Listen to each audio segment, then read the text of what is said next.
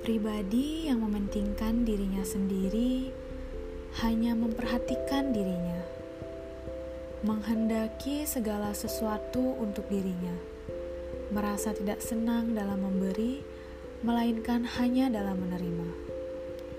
Ia pada dasarnya tidak mampu mencintai.